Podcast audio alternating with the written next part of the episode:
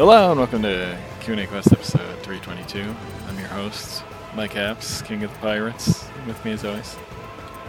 Some sort of wonderful mechanical man, David McBurney, Family Master. Nice. How's it going? Uh, I don't like hiccups. Uh, I've been having hiccups. That's it. That's, that's all I have to report. hiccups suck. Okay. I've watched a lot of One Piece this week. Yeah, no, I noticed because yes. your uh, your Discord icon changed. Yes, I finished the first season. I don't know how that is. Uh, I don't know how that is measured. I don't know either because I scrolled down the episode numbers for later seasons and it's all over the place. But it's the first 61 episodes. Okay, yeah, that's probably through like the the fucking like Nami's home Yes. island arc. Yes, uh, there's a, there was a short arc after that at the place where Gold Rogers got executed. Then, yeah, yeah, and the then I town. skipped a filler arc. And there was one episode where they get to the Grand Yeah. but the the Arlong arc was, uh, yeah, that sold me on the entire show for the most part. Okay, how many It's really episodes have you signed yourself up for? A lot.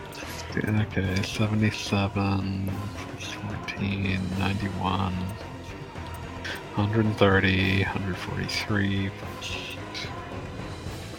195, plus 一 228, 5, 263, plus 70 would be 333, plus 336, plus 40 is 376, plus another 5, 381. Oh yeah, we'll, we'll talk about Embracer in a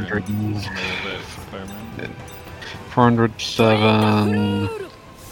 400. Um, oh god, I lost track of what I was adding up. 407. plus- We're Okay, up to like a 420. thousand forty. That's chapters, not episodes. Uh, okay, plus 30. Uh, we're looking at 450, 500 something. 600 something, 650, 770 something. Okay, we might actually be far past that simply because the Wano Country arc is currently sitting at 182 episodes. Yikes. So yeah, it seems to be over a thousand episodes in addition to over a thousand chapters. I have a list of filler episodes. I feel like that's big. not actually going to. Yeah. Yeah, it's not very. Big. It's like you, you run into that thing like filler, full-on filler arcs sort of fell out of style while One Piece was airing, uh, and a big part of that was actually because of Naruto. Because there's a point at the end of the first part of Naruto, right before the second part, where they ran filler episodes for 80 weeks while they waited for the manga to get further ahead. And that caught, like that nearly got the entire anime canceled because people got really fucking sick of that shit. And that's part of why in in the manga Naruto it's just Naruto and it's split into part 1 and part 2. They retitled Naruto to Shippuden when part 2 started being adapted as essentially a signal to the audience you can watch again. It's not do- we're not doing the filler shit anymore. They're no longer wandering the land of tea or whatever the fuck.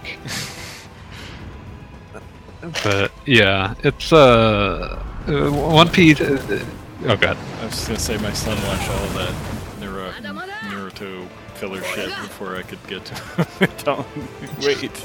Don't do this. Uh, it's it's it's less bad in the context of like a child just choosing to watch it in the modern age where they can just stream however much they feel like. Yeah. By virtue of the fact that uh, 80 episodes would correspond to about a year and a half. So, like having to sit there and watch garbage for a year and a half without any promise of salvation is the real issue that really tanked it. But you know, children can just sort of watch their favorite shows for forever, regardless. So. Maybe he deserves it though. Waited all day, did not watch One Piece live action because I was going to watch it with him, and then he just came home and watched it without me while I was still working. Kids will be kids. yes, which it is very good by the way, and it's Yeah, I heard like I had other people telling me like this is I am baffled that this is not terrible. yes, not terrible and actually quite good, and Yeah, that's what they were saying. Yeah. Like it wasn't just not bad, that it was actually good. and I think the reason like I, I think where a lot of these things go wrong, like where Disney has definitely gone horribly wrong with any of these cartoon action. to live actions things is they just try to recreate the original thing instead of saying, "Hey, this is a different medium. Let's do something." One different." Piece was always One Piece was always something that was either that was either going to have to adapt a great deal or become like the most hideous CGI bullshit you've ever seen, just because it's such a cartoony uh, style, both in terms of its art direction and character designs, and just how things work. Because Yeah. Luffy is Stretchy a- man. literally a stretch. Is the rubber man who just like does stupid shit with his weird stretchy arms. But yeah, it's uh, it's actually not a CGI nightmare. Uh, I'm baffled by how much like just practical stuff there is in there. Like they they obviously keep the rubbery shit down. No, I don't want to say too. You, you don't want to do too much of that right. because it's expensive. Yeah. But, Uh, yeah, that's gonna make uh, that's gonna make the Fantastic Four Reed Richards and the MCU gonna look like look like a pile of shit eventually. yes. um, but in addition to like just not not making it look ridiculous, they it's different. Like they change up different story beats, rearrange some things. Um, you really you really have to. I would imagine that there's going to be some heavy abridgment over time, just because oh, it's for like sure. Oh yeah. there is not even with the most aggressive shooting schedule imaginable, Yeah. you could not successfully shoot this in a human lifetime. yes, I, I was gonna say before the arc of One Piece that definitely made me fall in love in the show with the show, including multiple points where I was like in tears. Uh, was an arc where they where it was like, have we spent too many episodes at this restaurant boat? And I think the answer was yes. oh, the the Sanji one. yeah, I mean, I I I don't want to say any of that was bad. It was just like, It's like two manga volumes. It's wild yeah, because it's like it's essentially mostly one fight. Yeah. It was it was a little much. Not that I didn't enjoy it. Yes, but then you get to the next arc, and mild spoilers for anyone that hasn't watched all of One Piece. And so, what I loved about that whole arc is, like, they've been. They've established a lot of things over the beginning. Like, obviously, Luffy, the hat is super important. They, like, drill that into your brain. yeah, then you got it from. Shanks. That's Yes. very important. And number two, Nami don't ever ask for fucking help. So when it gets to the point where she's in tears asking for help and he puts the hat on her head, it's just like, ugh. It's especially nice in the in the manga. That's the point where it's starting to really show off some good shot composition, which I would imagine the anime recreates pretty faithfully. Oh, yeah, it was, it was really good. But yeah, that's that's the moment where I'm like, okay, this, sh- I can see why people fell in love with the show. Not that I wasn't enjoying anything beforehand, but But like, there's there's a question of like how how it gained the degree of devotion that it has. And I can see that now because it expertly balances all this goofy nonsense with a massive amount of heart. Like more than I've seen a lot. Like I would describe that as about Fairy Tail at times, but I think that show and the manga uh, it goes a little too far on the goofy side. Resist, I think, hmm. balances it a lot better. Hmm. Yeah, I see that you're playing. For, for those who are not watching this get recorded live, uh, we're currently playing One Piece Odyssey, the ILCA developed uh, Japanese style RPG that sort of came and went, but looks like it's perfectly solid. Yeah. I've heard it looks like it's pretty deep into part into post time skip, but what yeah. you gonna do? yeah, I don't think it's canon or anything, so I'm not like worried about too much about ruining any. Yeah, uh, really the really the biggest the, really the biggest spoiler you're likely to run into is just that. Uh, it's just that it's going to reference things that have happened since the time skip, I would imagine. Because ah, definitely their post time skip designs. And I mean, uh, by the time I'm done with this game, we'll, it'll be it'll be a while before I get to any of those things, anyway. Yeah, was I gonna say something about it? Oh yeah, you should also be probably aware that I think there's like one movie that's canon. It's not the most recent one, is it? I don't. It's one of them. Like one of the movies is canon, and most of them are not because like the, the way that anime movies based off of shonen shows usually are is that they cook up like a essentially they condense a pretty normal shonen arc into one movie. And it won't really cleanly fit anywhere. It's just like here's the characters at a vague point in time probably around here. And this is you know like here's a thing that they do. And I want to like one or two of the One Piece movies. They actually coaxed the manga's author to write, Okay. and he and they're for as in as much as canon matters, they are considered to be canon. But yeah, I can probably get you some help with that. I've definitely got a friend who has this shit committed to memory. Actually, I'm just gonna pose him that question now, and I'll get back to you. But yeah, so uh, I'm going to be talking about One Piece for a long time. And I was thinking about it, it's like before this arc, like the number of episodes felt like this ridiculous An insurmountable mountain. an insurmountable mountain. And now that I've actually reached the point where I love all these characters. It's like this is an unfathomably glorious number of episodes to devour. so hmm. yeah, this this is just, it has different it has different connotations when you're into it than when you are not yeah. into it. But I mean, this this is really a property I've wanted to engage with for a long, long time. Like I I tried like the One Piece Pirate Warrior games years ago when I was Or playing lots of some of the better episodes. movesets. They're very good, yes. Uh, and tried to watch the anime way back then, but it was like, I think that was when I would have to buy a bunch of DVDs. Yeah, it helps a lot to like because buying DVDs of that, like even just buying the first arc would probably entail buying at least three box sets of DVDs. Yeah. But I mean, now that I've got Crunchyroll, it's, it's just all there yeah. waiting for you. Yes, and we actually have Crunchyroll and Funimation to get. That's weird. I'm surprised those haven't been merged together properly yet. Yeah. Sony bought uh, Crunchyroll like two years ago. Yeah, I'm sure what's going on with that. And most. Oh, speaking, we'll have to talk about their bad subscription service uh, yeah. uh, when we get to the news. Uh, but part of that had to deal to do with you know, my son obviously watches anime too, and we're watching some of the same anime, and neither service has any kind of profile system.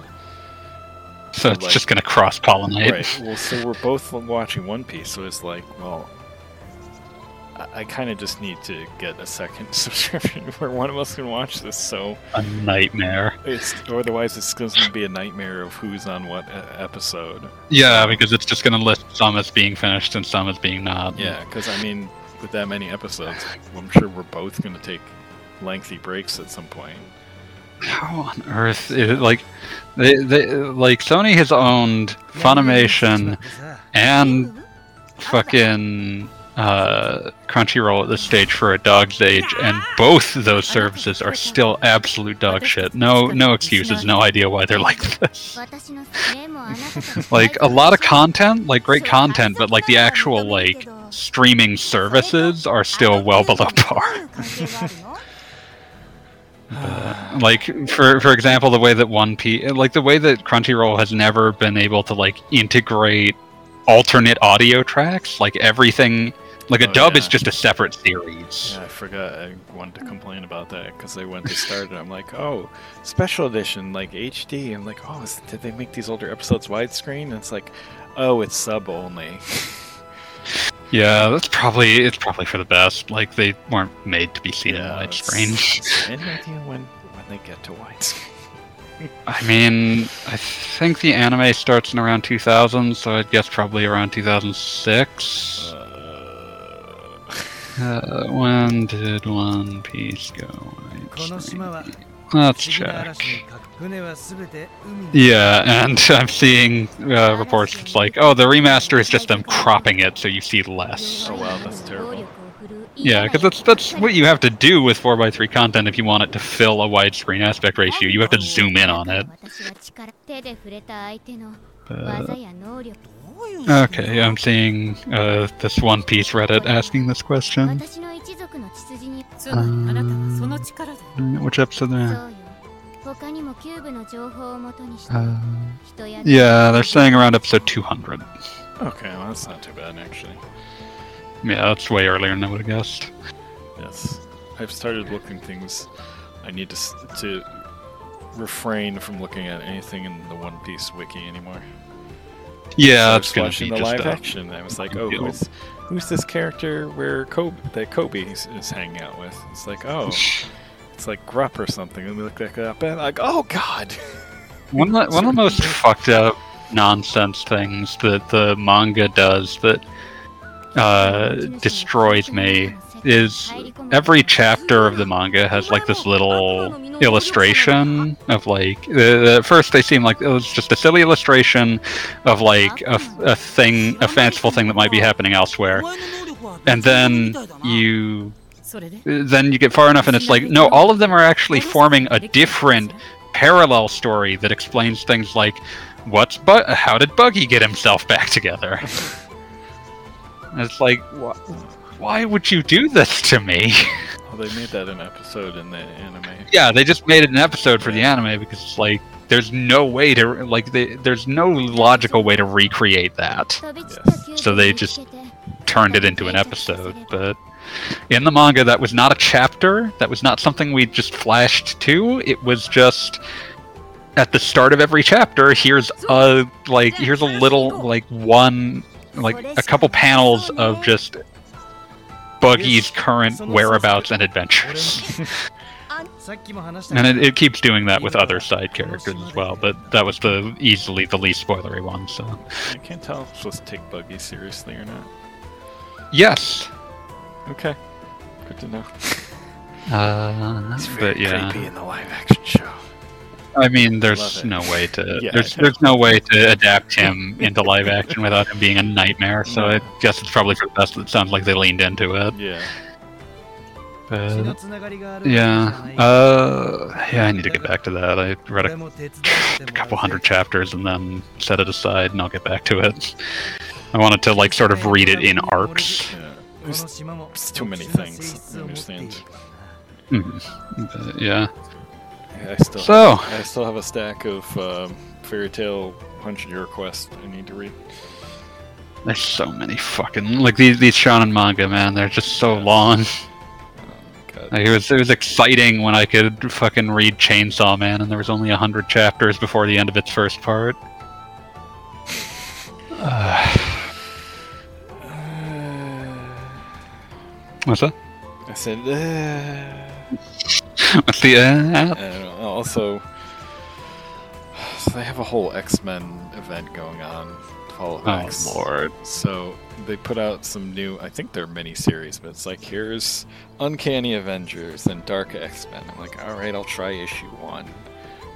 You fool! There's a, there's a Jean Grey comic too, and they were all really good. You fool! That's how they get you. Yeah, I know. And then the event ends up deeply disappointing by the end. Oh, for sure. Uh, how many mass extinction mutant events can we have? I mean, we already like I, I, I don't think people have finished complaining about House of M. We don't need this again. Yeah. I'd like to also point out that they're like uh, the the stated goal every time they fucking do this is like, oh, there's too many mutants. It's like it's it's it's too large of a group for this for this mistreatment to make sense. And it's like, have you looked out the goddamn window? Fuck you.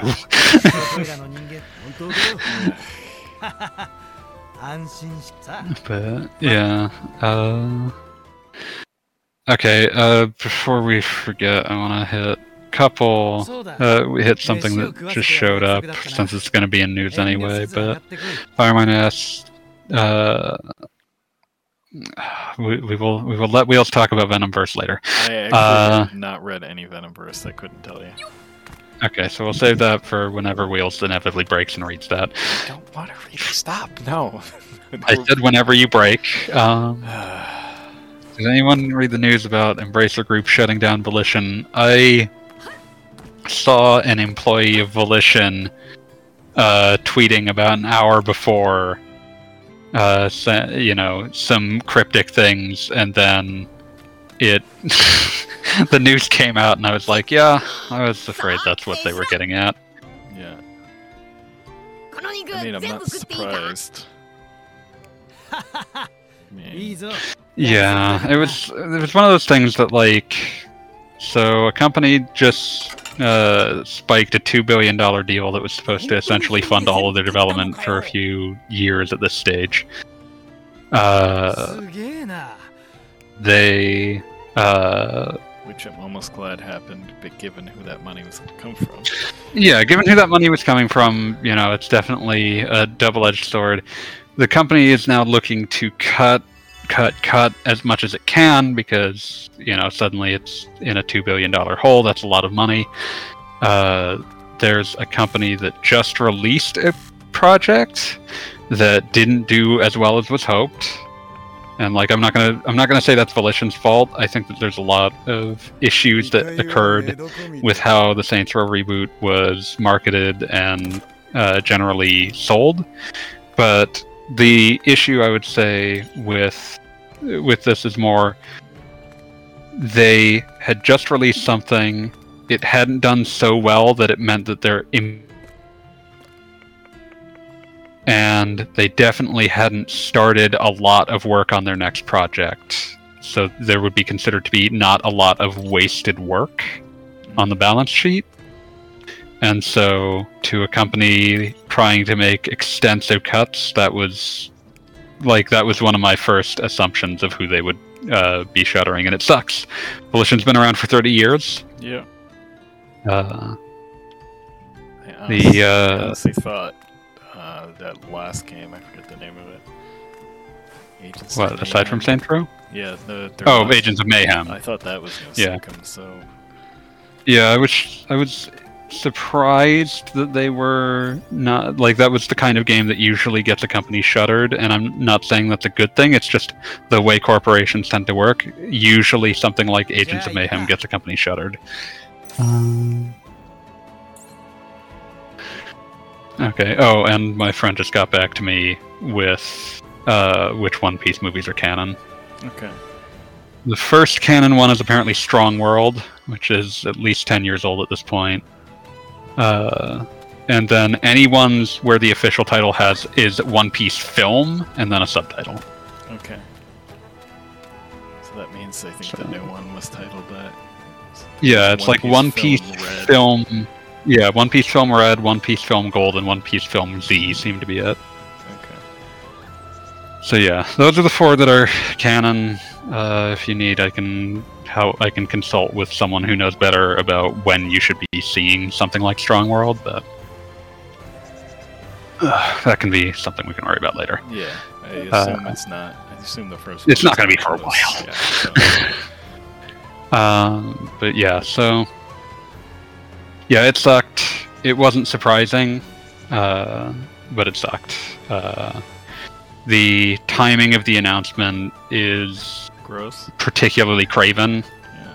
Uh, they definitely decided that they were going to tell people right when Starfield review embargo came out on purpose. Uh, and as a, uh, there is uh, the the profound fun of uh, that they their employment was ended on the last day of the month, so they don't even get like a last month of health insurance. Ugh. Like they are just out of health insurance today, so that sucks. Um, yeah, it it sucks. It wasn't surprising. Uh, I suspect we're going to see. There was also slightly less publish, uh, publicized was uh, the publishing arm of Gearbox also saw layoffs. I'm not sure to what extent. It was, like I said, much less uh, publicized because it wasn't the shuttering of an entire ancient company. Yeah. Uh, do we do we have any particular favorites from Volition we want to bring up? Uh, I mean, Red Faction Guerrilla is pretty cool at the time. Re- Red Faction One at the time was considered to Yeah, be that too. a real highlight. Uh, the geomod technology was very unique at the time. It's one of the first things that took like obvious uh, inspiration inspiration from Half Life, and for a long time it was like one of the only shooters people would like talk about in the same breath as Half Life. Mm. Uh, it's, it's a real neat game. Uh, there's a really bad uh, version of, N- of of Red Faction for the N-Gage. よ Sorry, that was that was me. They didn't even make that. I shouldn't bring that up. Uh, the first. Oh, they did port a bunch of games for Mac for no apparent reason. Like, uh, well, not a bunch, but like Red Faction. They they were they were actual supporters. Yeah. Uh, the first Volition game I actually played was uh, a PS2 launch title Summoner. Yes. A game that's which isn't not really great, good, but I do like it. It's not great, and I would never say that it's great. It is interesting to me because it was very much a PC style RPG that just showed up on the PS2 at launch, and there were very few of those in the console space at that time. And so it was, it was interesting that they even attempted it. Uh, think I believe it's also on PC as well, but yeah. I think it's and it was on Mac too. That's where I Yeah. played it. But I think it's more remembered for this point by the hidden uh, D&D sketch. yeah, the D and D sketch, which like was ripped from like- some for, floating around audio at that time. I can't remember what it's from, some weird old sketch, but like they they did essentially the, an early official machinima of Yeah. a weird old like D and D comedy audio. But that that made its way around the early internet a lot. Yeah, and I think a lot of times people weren't actually sure what the what the what game was in it. Yeah. Like what what was this? What was the 3D renders were coming from? What's this weird monster at the fridge? and what's this like nightmarish look? Like the the characters in Summoner are very sallow looking at the best of times. They're all very unhealthy looking. So you got Joseph there, and he's just like looks like kind of a walking corpse, and like that's partly because of the game's atmosphere, but it's it's super weird looking outside of the context. Yeah. But yeah, that's actually not the only Summoner game. There's a second Summoner game that's much more of an action RPG. Yeah. And Uh, they did some more gags over the years to the point where I wonder if that's kind of what led them in the direction of Saints Row. I get- the sense that they were never uh, super married to the notion of being serious. Like once once Saints Row happens, they kind of leave behind the no. Well, I should say once Saints Row Two happens, they kind of leave behind the notion of uh, taking anything seriously. Uh, I don't think they, they tell something that's 100% straight faced Yeah. uh, at any point past Saints Row 2. Saints Row 1 still kind of takes itself seriously. It's just that it has a lot of like comedic elements that are kind of because it's in the GTA mold, and then with 2 they just fully go like to wacky town. The the other thing that's kind of sad about this is that it leaves into question. I believe there was at some point announced DLC for Saints Row uh, reboot that is now in limbo, and there was some sort of announced patch to try to finally fix the PS uh, the PC version of Saints Row 2, uh, which has been just infamously broken for basically since its release. And since that was the only version that was available, they were going to try to patch it so that it was at least preserved for posterity. That you could still just you could actually play Saints Row 2 and not have it uh, just completely break. Uh, but you know, any work on that that's been done, it's unclear how finished it was. So God only knows. Hmm. Sucks. Uh, like the the the industry is in that shape. It's like you can't blame them for selling. They didn't they didn't have a lot of other options. Like their strongest relationship with any publisher was whoever was holding the earthly remains of THQ. Like yeah. THQ had been their publisher basically since 2000. Like they published, they published Summoner on PS2, and I, I think some of their mu- their very early titles have different publishers, but after that, that's kind of their only publisher. Uh, and then when THQ went under, they just sort of continued that relationship with, uh, you know, the companies that ended up buying that moniker and then being bought. So it was kind of inevitable that It was Deep They didn't ha- and then then Embracer. Embracer, yeah. But there was there was really no choice for them. They didn't have like a strong relationship with another publisher who'd be willing to just start funding additional AAA games. They kind of needed to take that buyout, but then, you know, the the company that buys them out, it turns out, does not is not financially stable enough to keep them going, and then this shit happens. It sucks. Yeah. I, mean, I hope they tried to sell the studio off, but. Mm, yeah. Oh, you mean? Uh, oh no. The, the the announcement they made was that the studio had been dissolved effective immediately.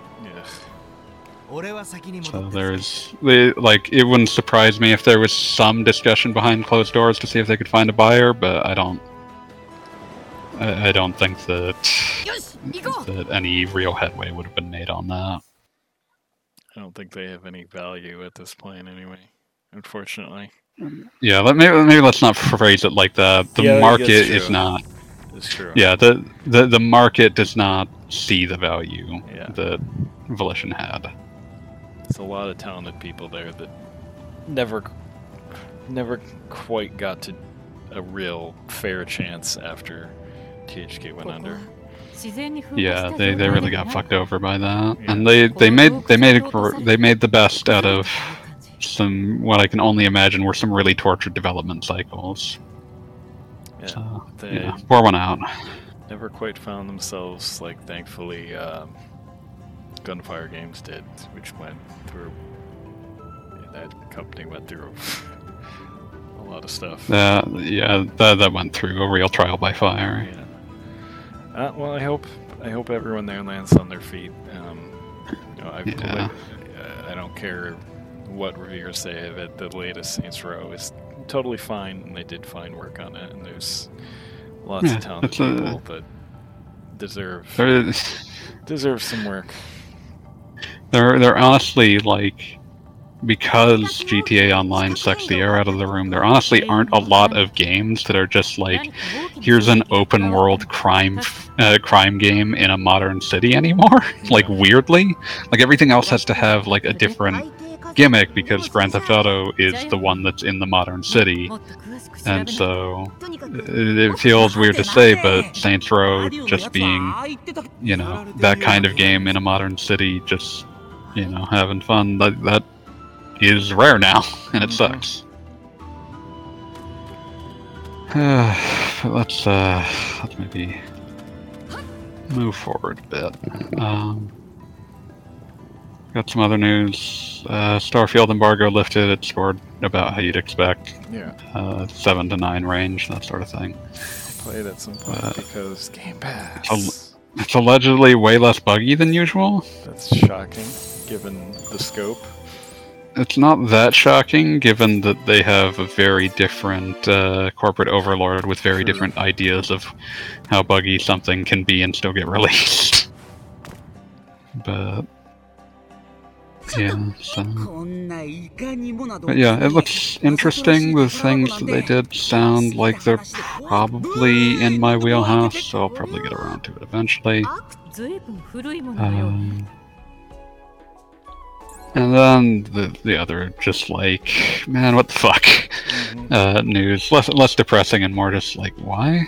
Uh, PS Plus prices got raised pretty significantly. Mm-hmm. Uh, the base plan that you need in order to play online games with friends is now eighty dollars a year. Uh, Yeah. for like- basically zero like improvements to the service. And like, yeah, yes, it's for online multiplayer, but for me, the bigger thing is that's how you get cloud saves too. Like, you get no cloud saves Yeah. without that, which I don't think is true on the Xbox side. I haven't actually checked, but yeah, it's it's it sucks. sucks. Like it it's sucks. Uh, the the extra tier that was uh, previously hundred dollars a year is now hundred and thirty five dollars a year. That felt like it just like completely throwing darts at a board price. And the already overpriced at hundred and twenty dollars a year. Uh, premium tier that was basically just the extra tier plus a random smattering of poorly emulated old games uh, is now $160 a year. I I cannot imagine for whom that level of service is actually worth it. Like you get one or you get something like maybe three games a month. The like emulation is still not very good.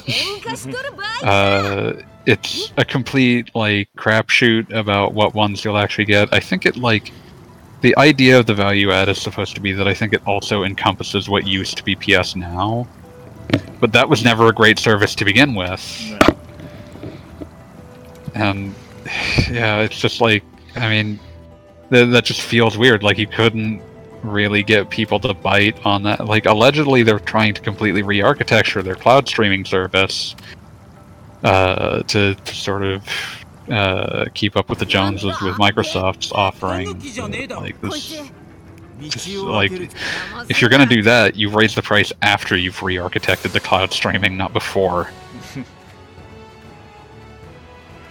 uh, yeah, uh, it's not not not impressed by this set of choices. Not impressed. Uh, no, no, no. Um, we can we can leave off on uh, the new direct that happened this morning. I didn't watch. I forgot about it. So Super Mario Wonder direct. Uh, it looks fun. It looks like uh, it looks like a new, looks like a new Mario. Uh, the whole uh, Wonder Seeds look like a lot of fun. Uh, new art is nice and appealing. It, it looks like new Mario. Uh, you can play as any Mario character who has basically ever been available in a 2D side scroller. Uh, the only one- Charles Martinet, or they No, he is. As of this game, like the, this game will be the first one with a replacement for Charles Martinet. Interesting. Which is still a weird situation. Yeah, he's he's officially now just a Mario ambassador. Uh, I would imagine that there was like just a bunch of negotiations behind closed doors to make sure that uh, that he was, you know, happy to still occasionally bust out a Mario voice for like an interview where they're promoting Mario or what have you.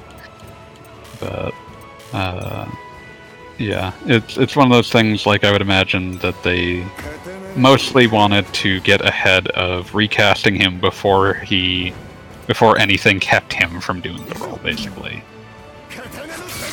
Uh, yeah so we've got the, the playable characters. We've got our mario luigi multiple flavors of toad uh, princess peach princess daisy uh, toadette nabbit yoshi uh, and That's cool.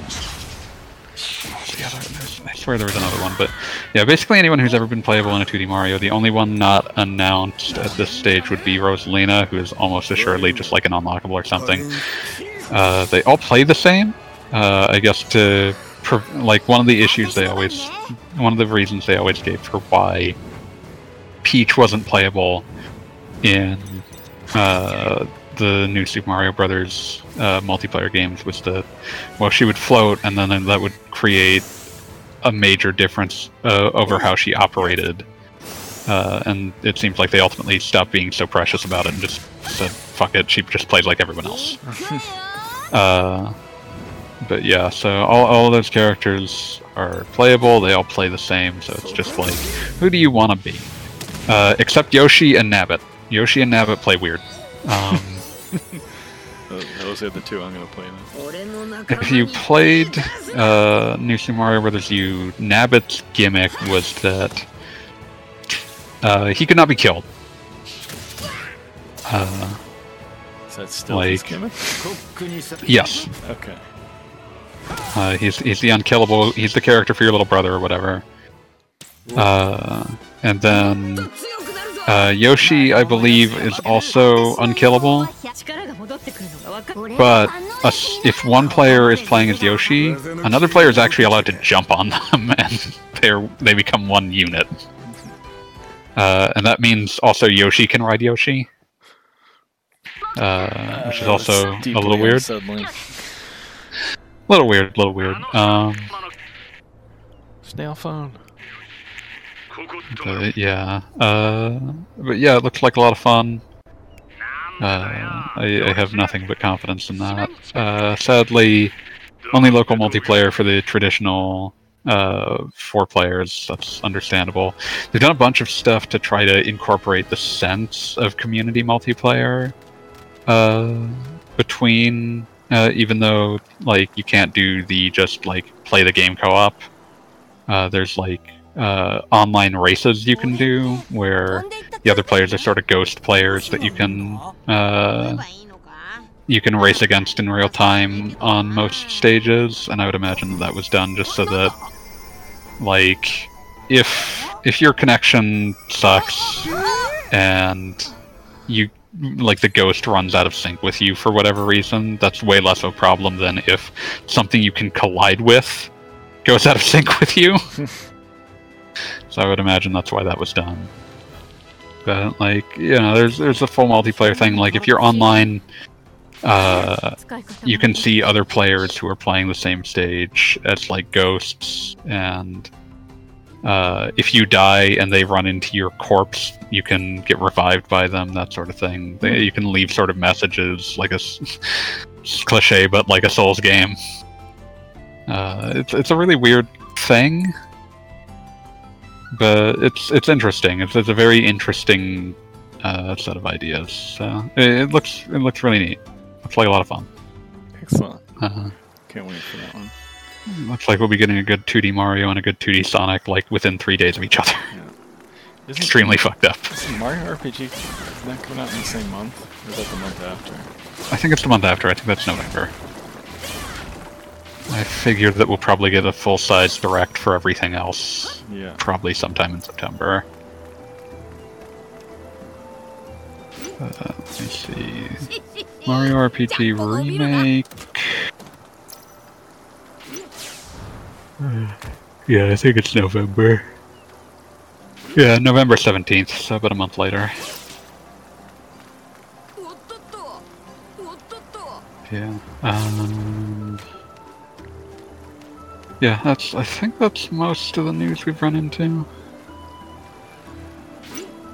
Uh, it's it's you know it's been a busier week than the end of August feels like it should have been. Stars came out today. Oh yeah, people seem to be digging that. Yeah, and Turtles DLC.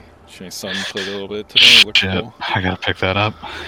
Thankfully, it's under ten dollars. Thankfully. Uh, but yeah, um, but yeah, that's uh, that's that's it for the news. What have we been playing? Uh, I've been playing some Legend of Heroes. Moving nice, yeah, I've seen you log in on that. Five. Yeah, so you're dragon. making. Yeah, yeah, a dragon, cool. a dragon chapter's pretty cool. So, moving along, trying to finish up in the next week or so, and then I'm gonna try and probably gonna play. Um, oh god, right networking. Trying, probably gonna play the next one on easy.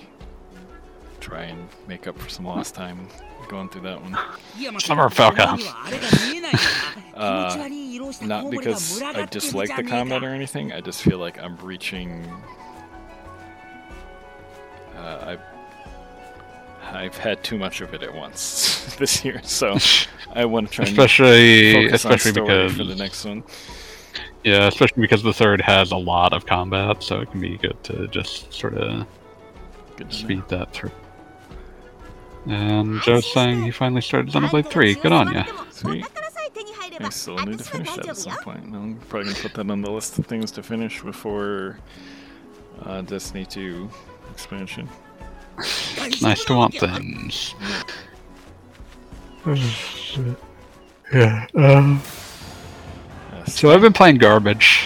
I was just gonna say, thankfully they are adding the old raid they added to Destiny 2 this year is the easier Destiny 1 raid. So uh, Destiny 2 will not will not, and they also did not raise the light level cap again for the season. So they are being kind to my time For now. for now until next year, and then.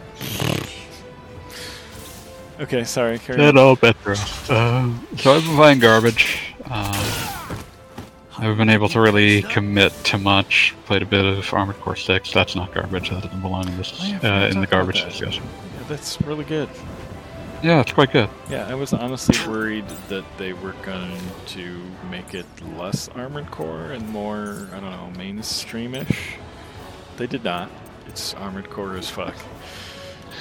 Yeah, it's it's got less clunky controls and more exciting boss fights, but that's about it. Yeah. Uh, yeah. Um. um. But yeah. Uh. What, uh, what have I? What have I spent like thirty minutes playing uh, at length repeatedly over the course of? see, I sat around and played the first hour of Beyond the Beyond. Wow. I don't know why. Why? Okay. it's just like, eh, it's there. It's there and I'm broken, I guess. Uh, that game sucks. Uh, like, not in any particularly interesting way, it's just kind of boring. Uh, let's see. Uh, I played something. I played something better, but still random because I played like the first hour of uh, Shining the Holy Ark. Yes. I love that game. I'm not ready to believe that Smokin' Joe is the is the one human being who's an unironic Beyond the Beyond fan.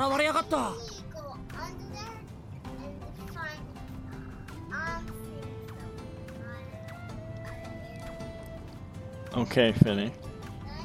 Adorable podcast guests. Yes. Got it. Yeah. Jace is on the case. Are you gonna need me to like ramble a bit while you do something? No, we're good. Okay. Uh, but yeah, so I played some Shining the Holy Ark. I love that game. Yeah, that game's actually pretty good. Um, see. It's also weird. Oh, extremely. You get possessed by weird alien things. Yeah, you get possessed by greys really early. Uh, who are seemingly benevolent greys, but also uh, it's weird to. It's honestly just weird to play a first-person dungeon crawler with defined characters. yes. Like that's that's a very it, like it, it's just a non not conventional of the genre. No, that And like I ran into that game is like a straight up JRPG as a that happens to be a first-person Right. dungeon crawler. which I would love to see more of, but everyone just wants to make variations on wizardry. Just Yeah, it's kind of- It's kind of a shame. Like, there's a lot of design space that isn't really explored. Yeah, and there's lots of cool things that game does that I still haven't seen other games like that do. Like every almost everything is organic when you run into a monster. Like oh, this snake. Like, it just out of a appears behind something. Yeah, or get turned around and a zombie comes around the corner. It's yeah. It's there's, cool. there's a there's uh, an attention to presentation that's fairly um, that's fairly unusual. Uh, Fireminer has Starfield. Wait for the patches. I mean, I might just download it on my Series S and see and have a little fun with it now because yeah. it seems like allegedly it actually runs better than most Bethesda games do on the Yeah. on release. yeah. I mean, if I was Mostly gonna, just making if I was gonna purchase it, I'd probably wait. But I mean, with Game Pass, it's like why? I have no real particular reason Yeah. to wait. So watching this is making me want to play this. I should see if it runs on deck. It does. It runs really well, and um, got it from Green Man Gaming, I think, for twenty five bucks. Yeah, I think it's one of those things that just constantly goes on sale. So, yeah, yeah, I'll keep my eye out for it. on deck, it was thankfully not huge. It's like 25 or 30 gigabytes. So. Yeah, it's not something that can be made to work. Uh, but yeah, yeah, I don't, I don't see a particular need to wait for patches just because I'm out nothing by just trying Starfield. So I, I might, unless, uh, unless I have a compelling reason not to pay for Game Pass for a month, I'll probably just pick it up. Uh, uh, like I said, it seems like it's kind of into the stuff that I would actually want to experience. So you know.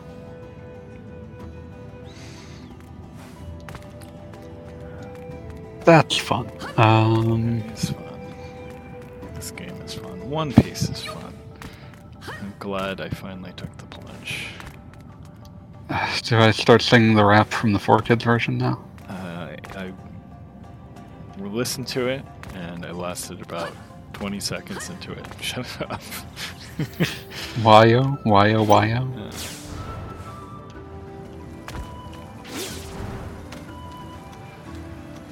Uh, yeah, I'm scared what else was wrong with the. So I saw there were other voice actors in so I'm scared. Oh, just entirely different group. It's it's basically a bunch of the same people you'd have heard uh, dubbing Pokemon.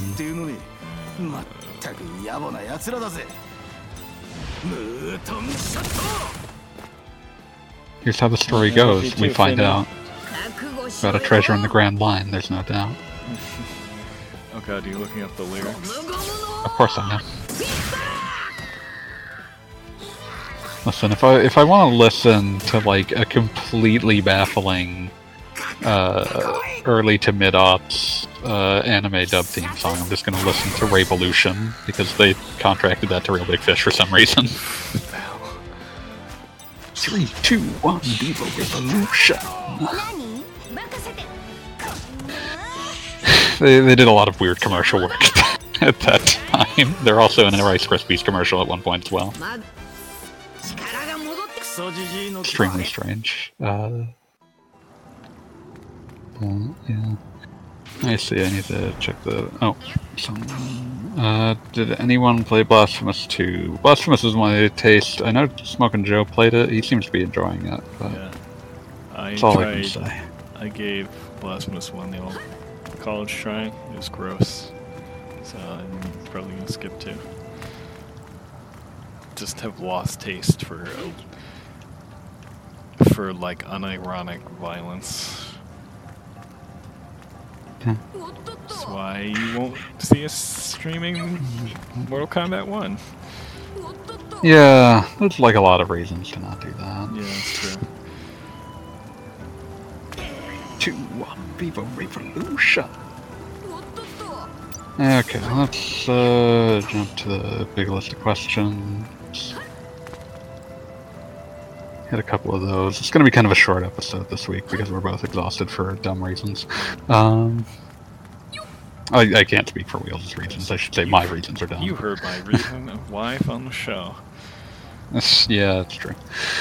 Uh, unless unless you're listening to the Uh, unless you're listening to the podcast version, I can't remember if you said that before or after we started the podcast part. I don't. I don't Yeah, we're as as is obvious, we are both shot. Um,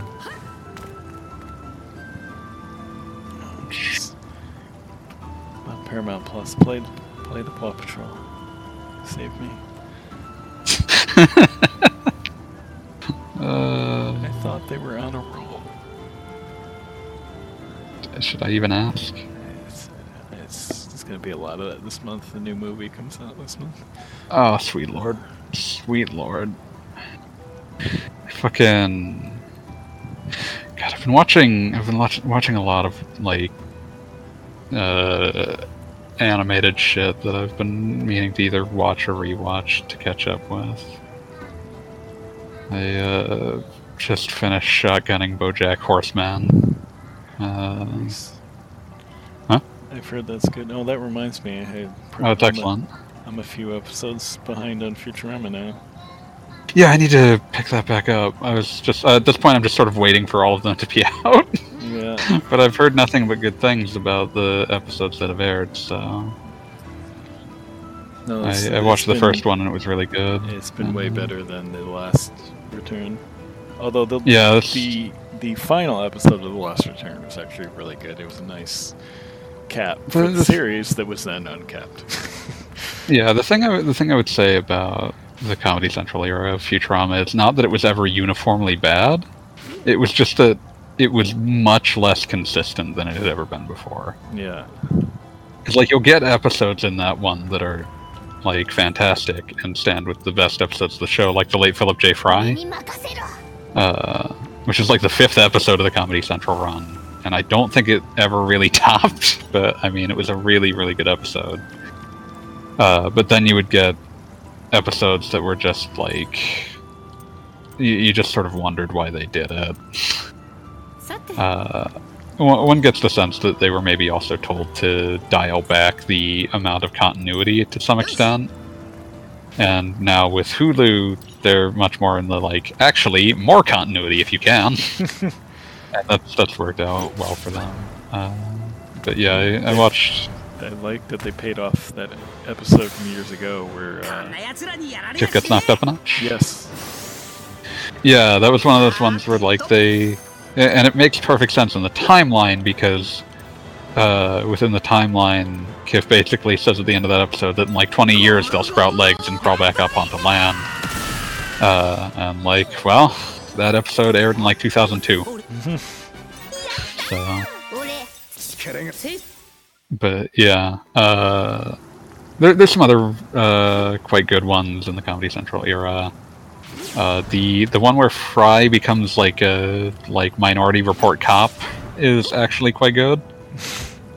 Uh, I do uh, I do mourn the version of that episode that was concepted that like David X. Cohen said it was like uh, an incredibly high concept sci-fi episode uh, that was never made because they had come up with this incredibly consistent like time travel plot where like the idea was that like there was someone moving backwards in time like at the same rate as someone as the cast is moving forwards in time and it's like trying to reach the point where they meet in the middle but like they're like interfering with each other in weird ways. It was apparently a deeply consistent, high concept sci fi plot that they decided was not funny at all. and like I, I understand that, but it is a bit of a shame that they weren't able to make that. Uh, Hi, Finny. Why are you still awake? But yeah, I, I, finished watching BoJack Horseman, which is uh, a great, devastating little series in a lot of ways. Uh, Will Arnett is an incredibly talented voiceover artist, which shouldn't be as surprising as it was. Uh, just one of those things where I'd like not heard him do a ton of voice work, but like he does a he does a great job as BoJack. He's a great it's, uh, man too. Yeah, yeah. There's, there's a lot of there's an episode that I was really impressed with in season five of that. Uh, the uh, the entire episode is basically just him delivering one long monologue, and I was impressed that the writers and the the creators had enough confidence to just do one monologue on one set, no other characters. It's just him talking the entire time and that it works. Uh, that's- that was a really great episode of television. Hmm. Uh, the, I would have said honestly it justified the whole enterprise, but it's also one of those things where it's like this is funny. It's also deeply, deeply uh, sad much of the time. it's a, it's very sad, kind of funny. Uh, a lot of uh, a lot of resonance uh, for for people who have uh, a lot of thoughts about uh, living with uh, abusive or toxic people and people who uh, live with extreme amounts of self-loathing. so, yeah, gr- great show though. Uh, then, uh, speaking of Futurama, well, not really speaking of Futurama, but there's honestly at this point more crossover than you'd think. I was also uh, going back and looking at the original, uh, the the real old Beavis and Butthead shorts, which are a very strange thing to watch. Uh, but I say, um, I say, speaking of Futurama, because it, it always surprises me to remember David X. Cohen, the co-creator of that, his first like comedy writing job was on Beavis and Butthead. Oh wow. Yep. Uh, and then, of course, uh, the, mo- the most recent Beavis and Butthead movie, Do the Universe, honestly has kind of a weird high concept sci fi plot. but. Yeah, so that's that's been an interesting thing. Like the the real old shorts of that are not super good and I say that uh, knowing full well that the creator of them also thinks they're not very good. Uh, it, it takes a few years for that show to become uh, interesting as more than a novelty. But the the real old ones are fascinating for the amount of uh, film, uh, like short film festival energy they uh, contain. Being made as uh, the the pilot short Frog Baseball, having been made uh, for a uh, like fucking Spike and Mike's Twisted Cartoons or whatever the whatever the hell that festival was called. But yeah, and it's it's, it's fascinating to uh, see on the basis of it was made by like three people tops. uh, but yeah, it's uh, I find as as is the same with uh, being fascinated by the evolution of franchises and creators in video games. I'm also fascinated by that in terms of you know animation. So that was that's something I'm enjoying doing, even though it's uh you know I could probably recommend hey maybe just skip the first like season or so of Beavis and Butthead if you have to watch it. But mm. there's some quality stuff in there eventually, though. So. Uh,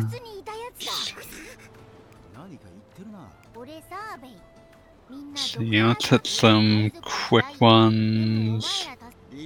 Uh, is there any book exploring the movement to give developers more power over their own games? Ion Storm, GDC, IGF gathering developers. I think you can make a good book talking about what all of them were trying to do in the late 90s, early aughts. There's a lot of books that cover aspects of that, uh, that cover people who are party to that, but I can't think of a book that is just about that, which is a bit of a shame. I would hope someone's working on that because those people are still at an age where you could get you could interview them and hear from the horse's mouth what they thought they were doing and then there's still records to figure out if they're lying to you but uh, I'm not.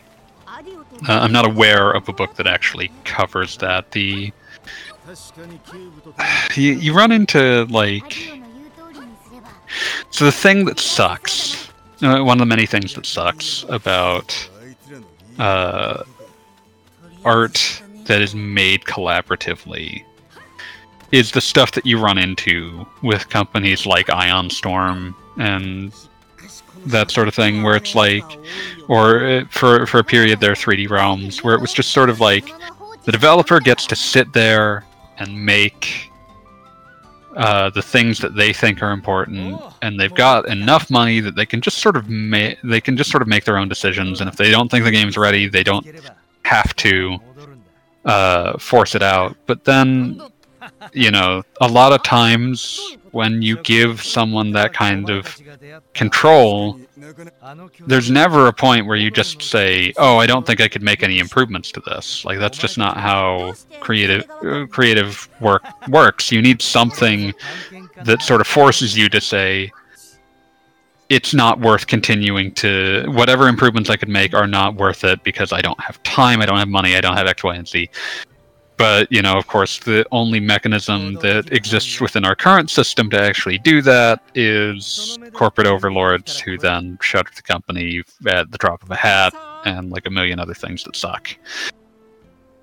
There's a I I plug this a lot. There's a good channel on YouTube uh, from Mark Darrah. He's a guy who used to work at BioWare. He still apparently does some uh, contract work to sort of uh, keep the place going.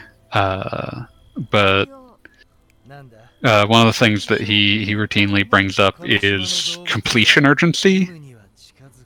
Uh, just just a notion, and uh, in he did a video about this a couple days ago actually, where he was sort of talking about like you need to find a way to create the sense that like you you have to just like start locking parts of the game down and saying they're done, and like that's really hard. And but you know in, in the video he does a he does a good job of pointing out that it's like uh, the the sense that something is finished usually comes from the bottom, but it's very easy for the people at the top to essentially uh, to tamp down on that sense of completion and send it back for more revisions. So it's you know a, a good job of pointing out that like this is something that is a managerial failure to just commit and say this this is done. This is this is what it is but c- completion urgency uh, very very important uh, just uh, one, one of those case studies you end up getting from the other direction is your ion storms or 3d realms that sort of thing uh, one of the things that really uh, poisoned uh, daikatana was that it was being made in the quake engine and then uh, you know as it was you know getting getting to that like you know the end is in sight. We we are may we are making a game that will eventually come out uh, in a reasonable time frame. Mm-hmm. Uh, Quake Two was shown at trade shows, and suddenly it was like, well, we're not as technically impressive as Quake Two. We need to switch to the Quake Two engine. And the Quake 2 engine does not behave anything like the Quake 1 engine. No. They're, they're just completely different and so all of that work essentially had to be thrown out and everything gets redone from the top and it's like you see something similar with duke nukem forever where every every investigation into what was going on at 3d realms was basically that the head of 3d realms had the money to be able to say well we're not releasing this until it's done but you know you'd see uh, again, this is allegedly. Um, I would trace this back to an article that ran, I believe, in Wired in like 2011, before Gearbox picked up and published uh, Duke Nukem Forever. It was after it had been canceled at 3D Realms and was before it had been sold off anywhere. Uh, but basically, they had gotten in touch with some of the people that had worked on it, and basically, the description they gave was that uh, the game was in this constant state of George Broussard would see another game that had something that he thought was impressive, and suddenly it needed to be in Duke Nukem Forever. And you run into this issue of like, yeah, if you have essentially what feels like infinite time and resources, one of the easiest things to do is to say, we don't have to make that decision yet. we don't have to make that decision yet. Like we can we can do this and like you can see how we feel about it, and then you know, uh, you you can always see how it could be better. You can always see where there could be more. There could be more you could do better, and so you you don't want to make that lockdown that says, okay, but this is what it is. This is what we're shipping with, and so you end up with these really really long long ones. What would have happened if Romero, Tom Hall, and American McGee just stayed at id? A different Quake 3 and Doom 3? Uh, you'd probably see a pretty different uh, Quake 3 and Doom 3 just because those are very programmer driven games. Like the the lead at id at that point becomes John Carmack, who very much sort of makes games at that point on like this is the technology that I want to or, like the technology, the programming techniques, the ideas that I want to incorporate into an engine and the d- game design molds to fit that. So like really going all in on like network programming is what produces something like Quake 3 Arena. Really going all in on like new graphics technologies what produces something like Doom 3. And if you still had people like Romero or Tom Hall or like to a lesser extent I don't I don't know if American McGee would have had the clout to really disagree and take the reins of those uh of those projects within the uh, id corporate structure at that point. But like, if you still had some people like Hall or Romero, you would probably have had more people that had the clout to push back and maybe push those games in different directions. I think you would get very different games out of them.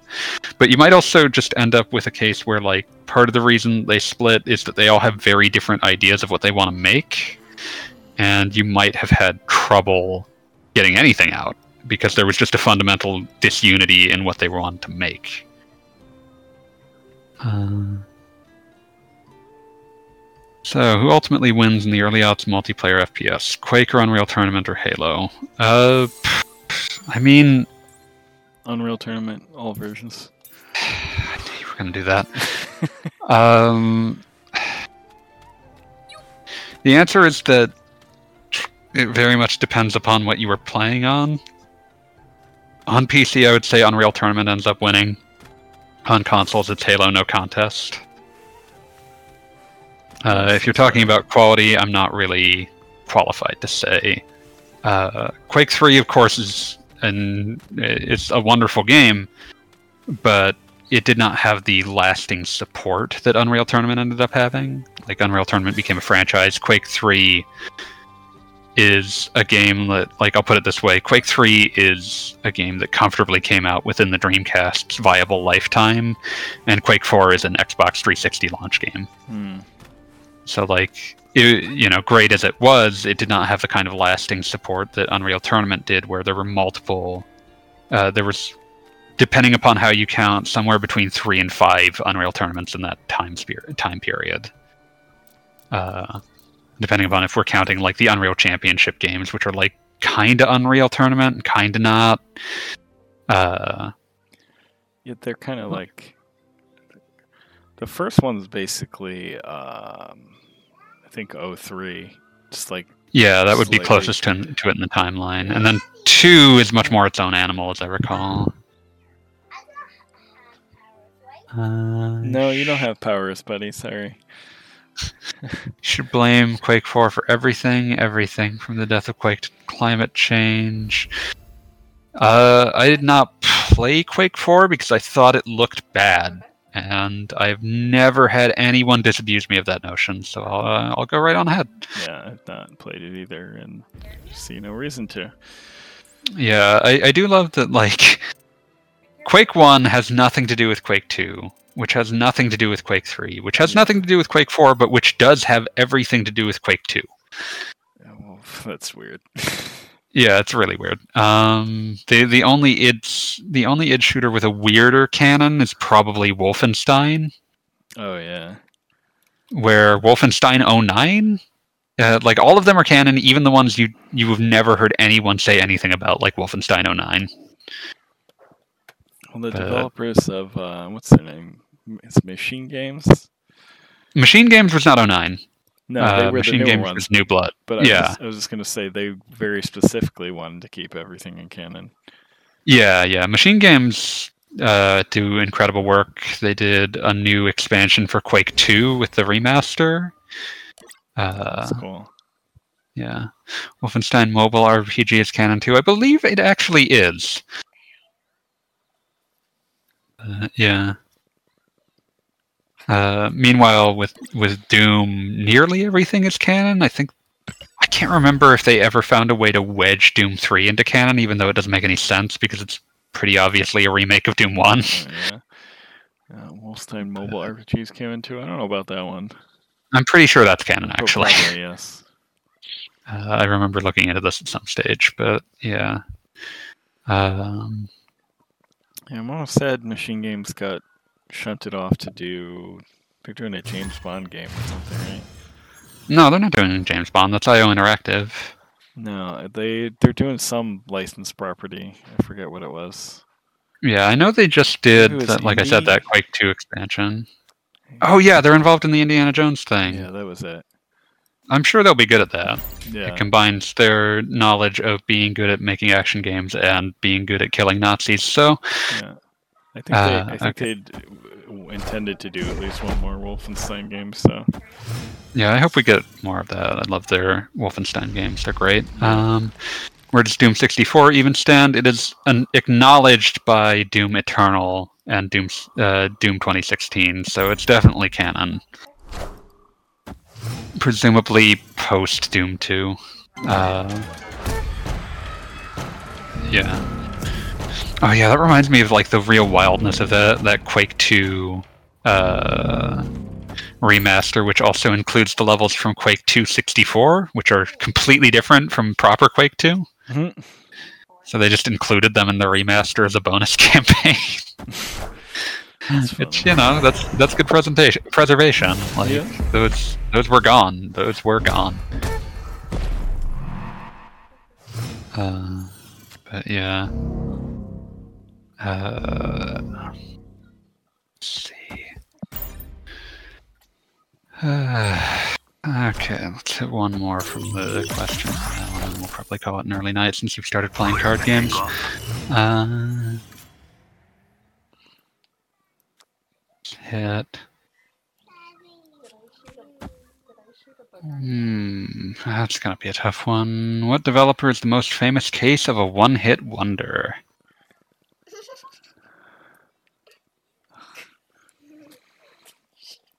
Hmm.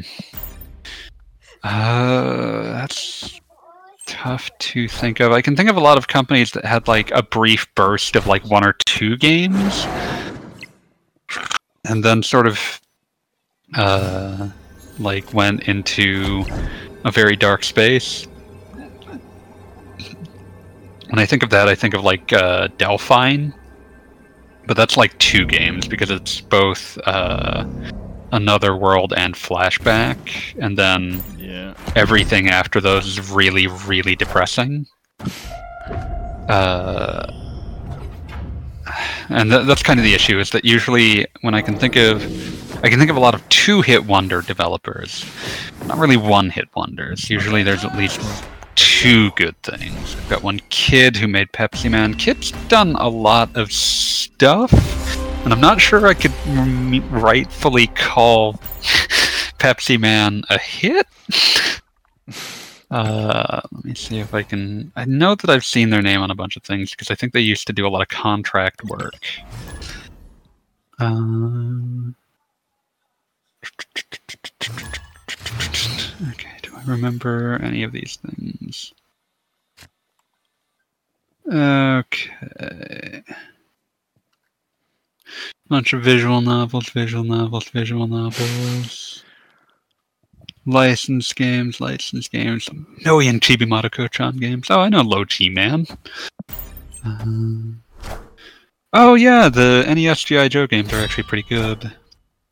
Uh, UFO Kamen Yakisoban is a really weird uh, old beat 'em up. If you want to play a really weird old uh, like yakisoba advertising game. Like Pepsi Man's not even their first really weird act, uh, advertising game. This one's a more traditional beat 'em up, but it's actually pretty interesting. Uh, Kid seems to have had some. Uh, God, were they actually associated with? Yeah, Recca for Famicom is also a profoundly interesting game from Kid. That's like just a super impressive, uh, super impressive, uh, like shooter that does tons of stuff while minimizing the Famicom's sprite flicker. They're not like the purest developer on there. Like there's some involvement with like Naxat Soft, but they're, as far as I can find, credited at least in some capacity on it. So they, they've got they've done a lot of weird stuff. Um, so that's a that's an interesting sort of company. Uh, if if if you're willing to call Pepsi Man a hit, I don't think I could, in good conscience, conscience, call a bunch of these other things not hits. Uh, which is the other thing you run into. Um, let's see. Okay. Enough said, bub. Yeah, they're just just a weird little company. All systems go. Um, uh, does anyone remember Toe Jam and Earl 3? Yes, I do. It sucks. Um, those, those character designs just don't really work in 3D. Um, my favorite part about Toe Jam and Earl 3 is that it's one of those really early uh, examples of sort of vaporware because that was planned for like three different platforms until it finally came out on Xbox. Uh, at one point, it was an N64 game, to my knowledge. Is that the same developers as the older ones? I forget. Who... Uh, it was made by Toe Jam and Earl Productions. Okay. well, Yeah, at the time, uh, let's see. Yeah, they produced at the time they were known as Johnson Voorsanger Productions, uh, and they produced the original Toe Jam and Earl. They produced Ready Aim Tomatoes. They produced uh, Panic on Funkotron, and yeah, after that they like at some point it was meant to be like an N64 game. Uh, okay. There's never a plan to make Sega CD or 32X versions of Toe Jam and Earl. Uh, okay. Yeah, they talked about making Toe Jam and Earl for non. Uh, yeah, so in 1998, they agreed with a publisher who's long since left this mortal coil, GT Interactive, publish a Toe Jam and Earl game for the N64. Uh, then that ended up going away.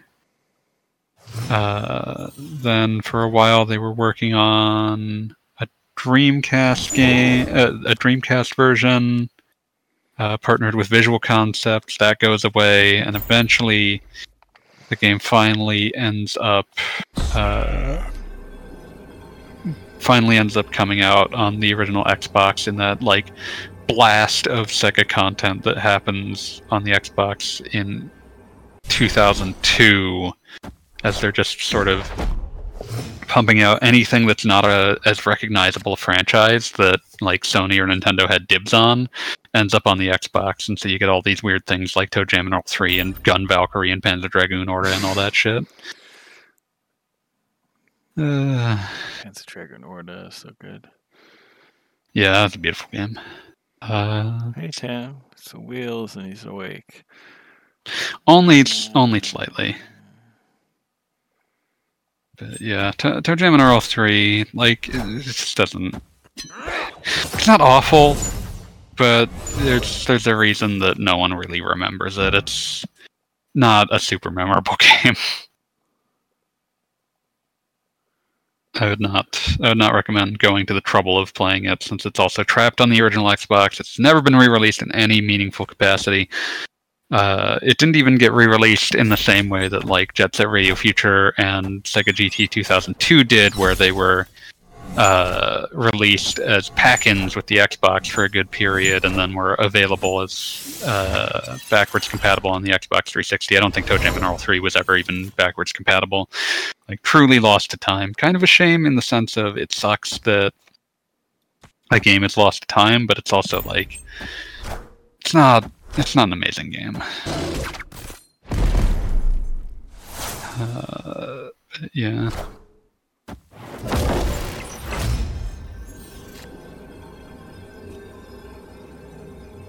Yeah, so that's uh that's that's the toe jam and Earl discussion. How many people okay. Shiny Entertainment counting as a one hit wonder because of Earthworm Jim or is MDK considered a big hit too, and how many people bought two Matrix games in the early aughts? Enter the Matrix sold at least four million copies. like some crazy number. Uh would say no just because of that. Yeah, you, you could make the argument that like it only sold that well because it was the Matrix, and like yeah, yeah, but, but yeah, it definitely sold. Uh, only now I know that they made a PS1 game called Wild Nine. Yeah, that game kind of sucks. I had it as a kid. It's not very good. Uh, they it, it has kind of janky controls, sort of poor collision detection, and the the fundamental gimmick that they cooked up for it was this thing called your character, the very badly named Wex, uh, has something called a rig. You sort of shoot it out and it grabs enemies, and then you can sort of bash them against uh, floors or push them into grinders. It's it's really assuming that you're finding like essentially like cartoonish torturing the enemy enemies really funny, and it's like eh, this is maybe enough to carry a level, but it's kind of the game's whole gimmick. It's not very good. Um, but yeah, played Shiny's RTS. Uh, God, which one was that? Oh, Sacrifice. I remember that getting hype at the time, but I don't actually. I did not care about RTSs and still don't. Uh, it was weird. But yeah, uh, Earthworm Jim was definitely a hit. It was their their only real homegrown hit. So if you wanted to make an argument for excluding things where it was like a license that they were a hired gun for, you could probably make the argument uh, because not even Earthworm Jim 2 was particularly successful. But it's uh God, what else did they make? They I was thinking about something else that Shiny made in that era. I was just watching a video about it. Why am I blanking on what it was? Uh, yeah, it was one of those games, cause like Earthworm Jim 2.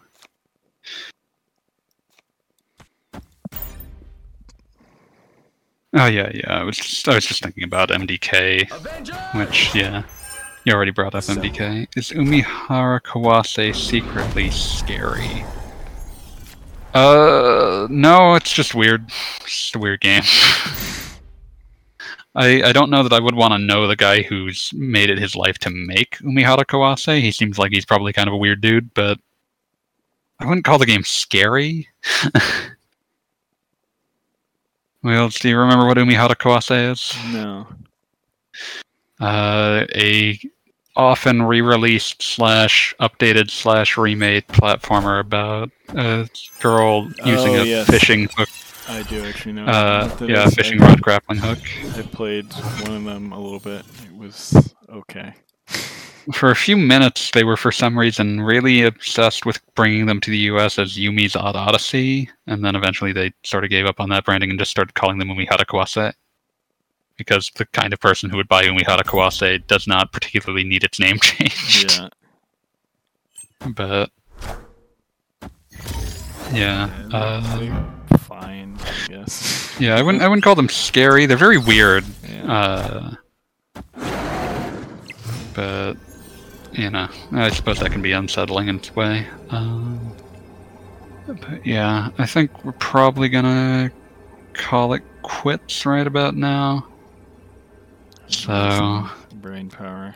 yeah, Wheels is dying. Um, so what I'll say is that you should check out dear friend uh, Gaijin Monogatari slash Michael Baker slash Michael Yarimizu Y A R I M I Z U uh, books that can be purchased on Amazon via Dead Tree format, which are inexplicably cheaper uh, in volumes one, three, and four than you would think or as uh, Kindle uh, ebooks via Kindle or Kindle Unlimited.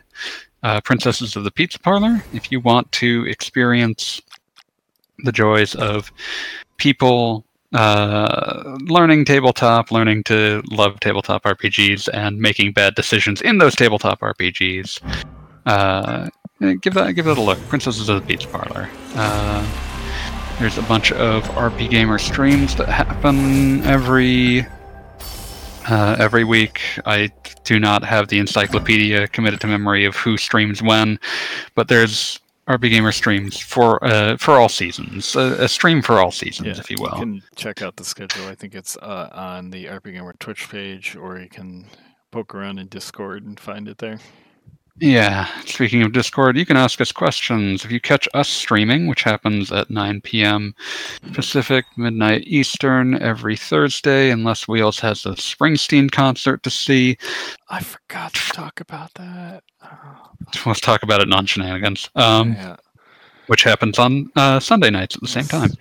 Uh, you can uh, you can catch us during the stream on twitch.tv slash askwheels to ask us questions.